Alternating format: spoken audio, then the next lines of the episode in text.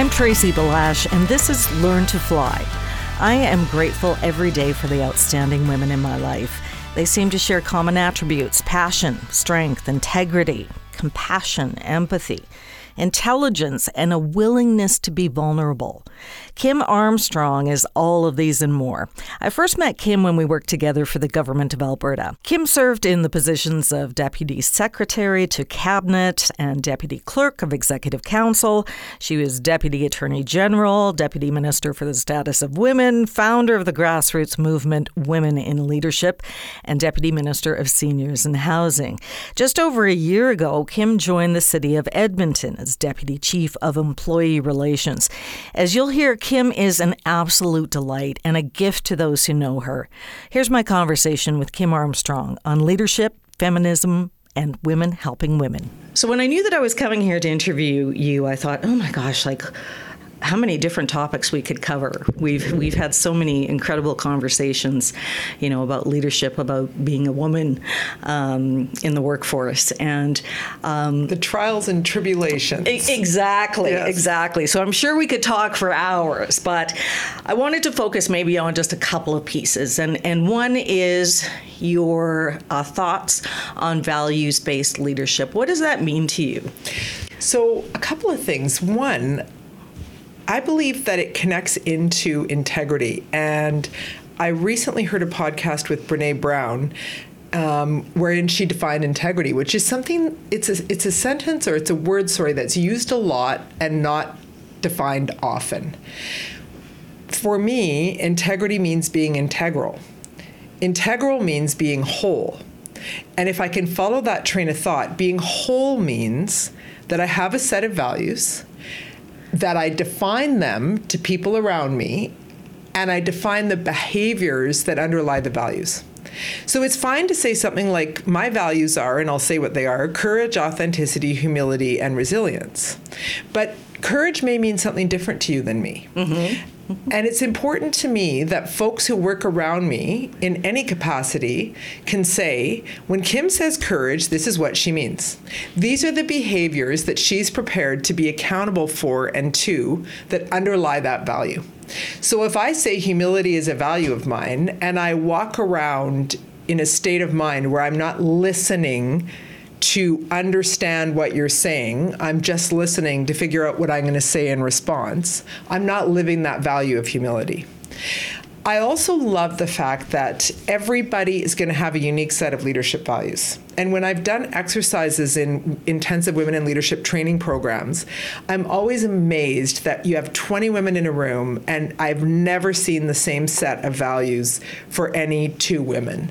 Um, and so it really does help us better understand ourselves, help us be more accountable to those around us, and help us find some, if I can say this, that idea of a northern light or a light that will guide us in our behaviors and in our actions.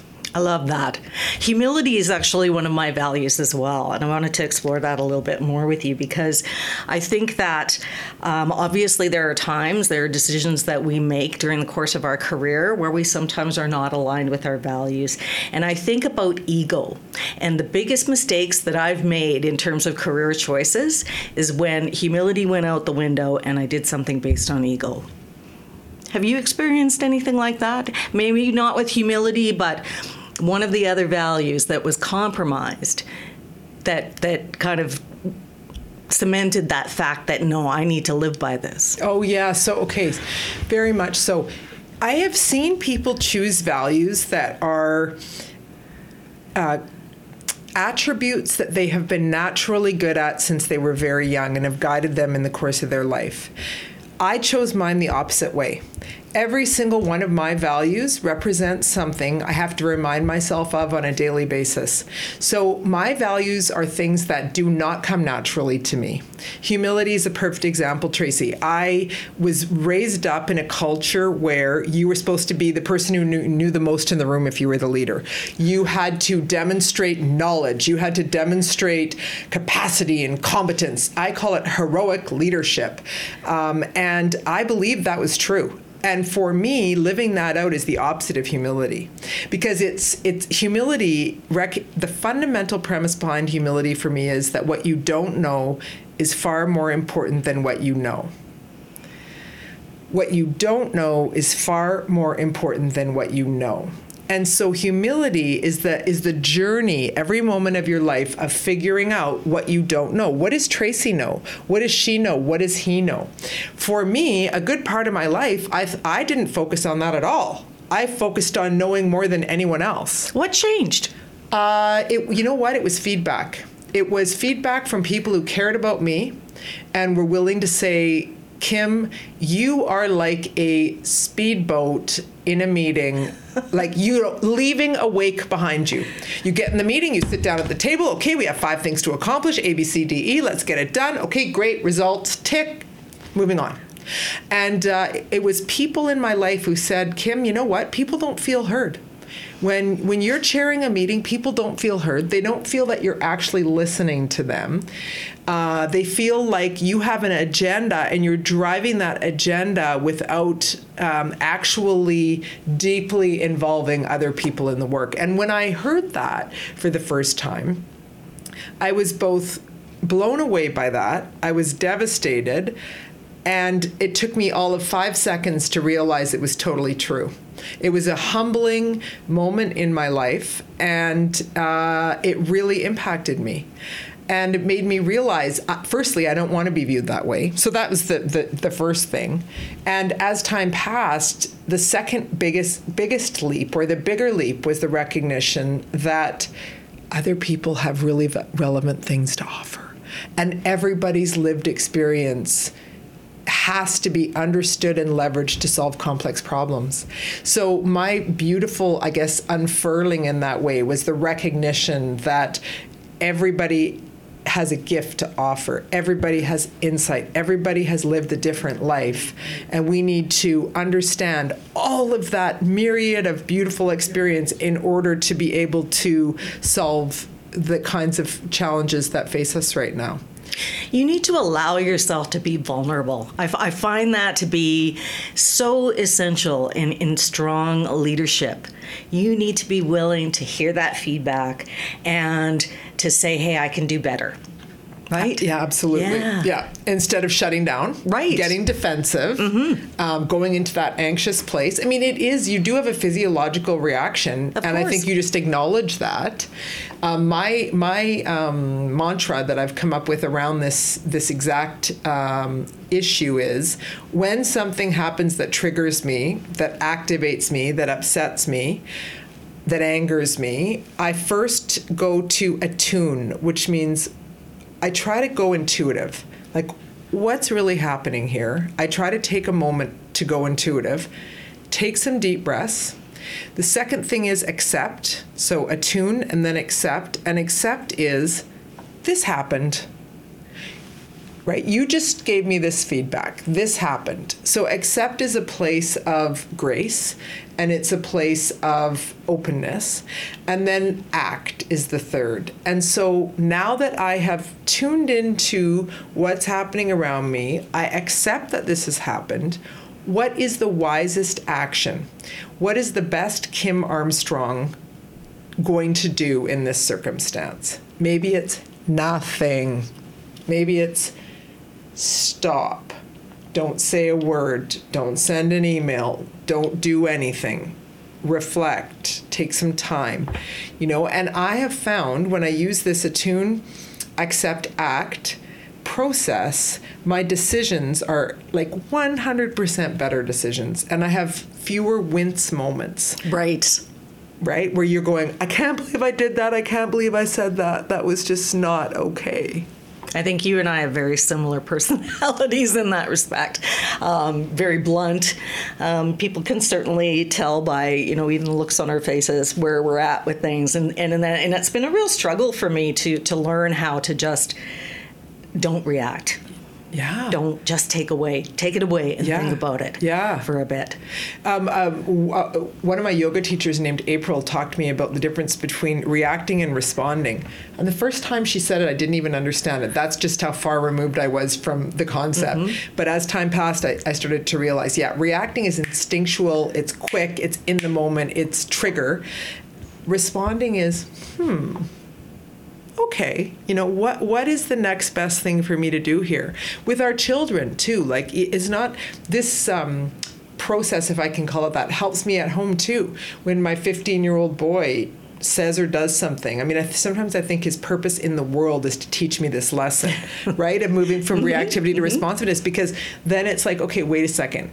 If I get mad at you, if I yell, if I get all upset with you, how is that helping advance what's just happened, right? So when I can catch myself, take some deep breaths, which is we know this now from a from a neurological perspective um, or neuroscientific perspective, taking those deep breaths helps you rebalance your nervous system and then move into a better uh, choice, a better um, response. You, you, talked about neuroscience, um, and, and I often wonder if this is where that you know 24 hour rule comes from because they talk about when you are in your primitive brain, your amygdala, how you have that fight flight response, and that's often where we're at when we're confronted with something that we're we don't want to hear, right? Um, and the cortisol then is released, the stress hormone that has a 26 hour shelf life in our brains. So I almost think that that 24 hour rule really does apply in those kind of situations to just, okay, I'm not going to send that email. I'm not going to respond to this. I need to think about it at least for 24 hours. Yeah. And, and in those, cir- yes, I totally agree with you, Tracy. And in those circumstances where you don't have the luxury of 24 hours, deep breaths, and taking as much time as you can is the next right. best thing, yeah. right? Um, even if it's 10 minutes, you know, rather than re- reacting. I sometimes think of it like there's a marionette on a stage and you're you're just being the strings are going and you're going as opposed to being in the audience watching the play and trying to move yourself from being on the stage to being in the audience, even if it's just a mental picture where you say to yourself, oh, okay, I need to put myself in the audience and watch this play out. I think there's tricks we can use or tools we can use to help ourselves in these moments.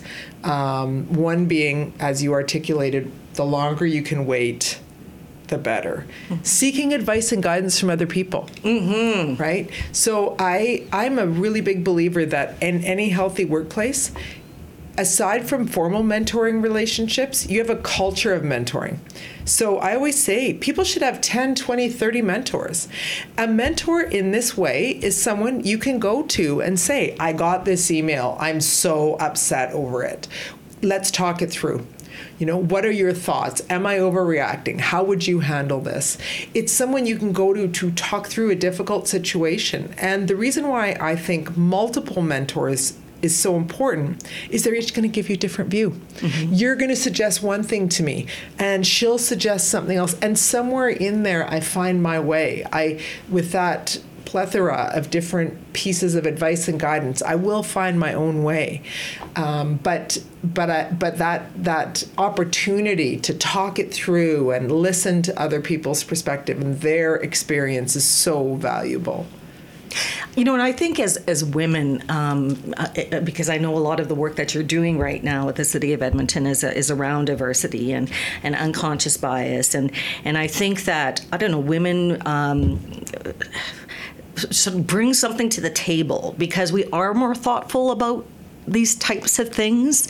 Um, women has always been, um, you know, a, a, focus of yours, whether it was, you know, the Women in Leadership um, movement that you started in the government of Alberta, um, you know, you, the Judy Project. Where does that come from? Where does that passion for, for helping develop other women and helping them see their full potential? You know, the, the roots of it, I really trace it back to my time at Queen's University. So I'm I'm a student on the campus at Queen's University, and um, and a No Means No campaign is part of the first month of, of being on campus, and it's uh, to raise awareness about date rape, to put it in pretty simple terms. And I was walking across the quad one day, which is like an open field on campus, and I look up, and there's a dorm residence and there were all these signs that were in the windows No means she's a dyke. No means she's on the rag. No means tie her up. And it went on and on. And they were brutal, they were violent, uh, and they shocked me, like to my core.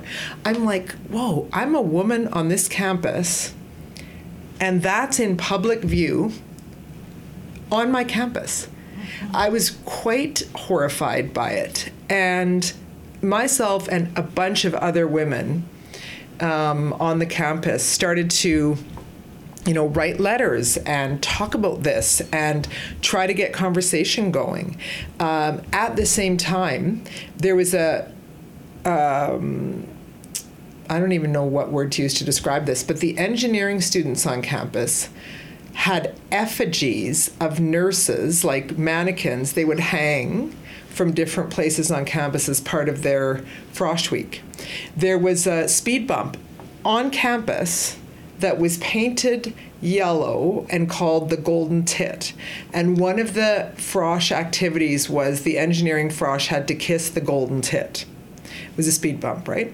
So this is 19 i don't know 89 or so right somewhere in that time frame and all of this was happening at the same time in my life and i went i'm paying a lot of money to go to this university. Um, i'm working part-time to support myself. I'm on student loans. Like i'm doing this on my own dime completely. And i have to be subjected to this. It just it just turned something for me in my life. And a group of us women actually did a sit in at the president of Queen's University's office. We occupied his office for, I think it was 24 hours, because the university administration was not effectively dealing with this. And there was, it just ignited me, Tracy. It mm-hmm. changed things for me. I, I um, I joined a sexual assault crisis center. It's called the Kingston Sexual Assault Crisis Center as a uh, volunteer, and I started to uh, staff the phone lines. Um, you know, I was one of a group of people who responded to calls from women who'd been assaulted. And I just, and I continued that work when I moved to Toronto and went to law school. I was arrested in a civil disobedience action in March of 1990 in Toronto called Broads on Bay Street, which was we blocked an intersection of Bay and King in protest on International Women's Day of abuse and violence against women. And it really just opened up a part of me I didn't even know existed. And I really felt activated at that time. And so, fast forward, I go to law school, right? I took my nose ring out, um, had kids, and sort of settled into into that life of working and paying off my loans and got married and you know did some of those things and the the activism in me was quietened is the best word for it. I had other things going on in my life. And so there was a period of time where I didn't really focus on it. And it wasn't front and center in my mind. And then one day I was in the Ledge building where you and I worked together, and um, I was in my little office there, and two women came to see me, and I didn't even know them. They just said, Hey, can we come talk to you about women in leadership? Sure, of course, right? And so the three of us started talking and decided to put on a screening of. Um, wasn't this miss uh, Miss Representation? Thanks, yes. Tracy. I've had a had a mental. No, no, no. That's fine. I had a fifty year old moment. I know um, all about them. Yeah, yeah, yeah, yeah, yeah. the uh, Miss Representation. So we did it at the um, then Provincial Museum's auditorium, and we invited a bunch of women, and it was like sold out. And we had a panel, and then from there, the Women in Leadership movement started at um, Government of Alberta, and it just opened it up for me again. It was like, okay, now I've, you know, my boys are a little bit older now and I'm in a job and I'm good. And now I really want to turn back to this. And after that, I never looked back. It's been my guiding and driving force in my life since uh, since that summer, which is probably seven years ago now. Isn't it amazing though that we're so often oblivious to what we mean to other women? Mm-hmm as role models. Um, uh, you know, I, I too have had, when I worked in government, had women, you know, young women that would come up to me and say, you know, I, I I really value your leadership style. I admire it. If there's ever an opportunity to work with you, you know, I would love to be able to do that. And, you know, you're, meantime, you're just going about, you know, doing what you do, right? Being being yourself. Um, but that so it goes back to that values leadership, right? When you live those values, people take note of it. You walk in the talk. And those women that approached you, Tracy, they felt and saw in you a warmth, a compassion, uh, that you're the kind of woman who will support other women, that you will offer a hand, that that you will listen to them, that they matter to you. Bottom line, that they matter to you, because they would not be approaching you mm-hmm. if that was not the kind of person that you are.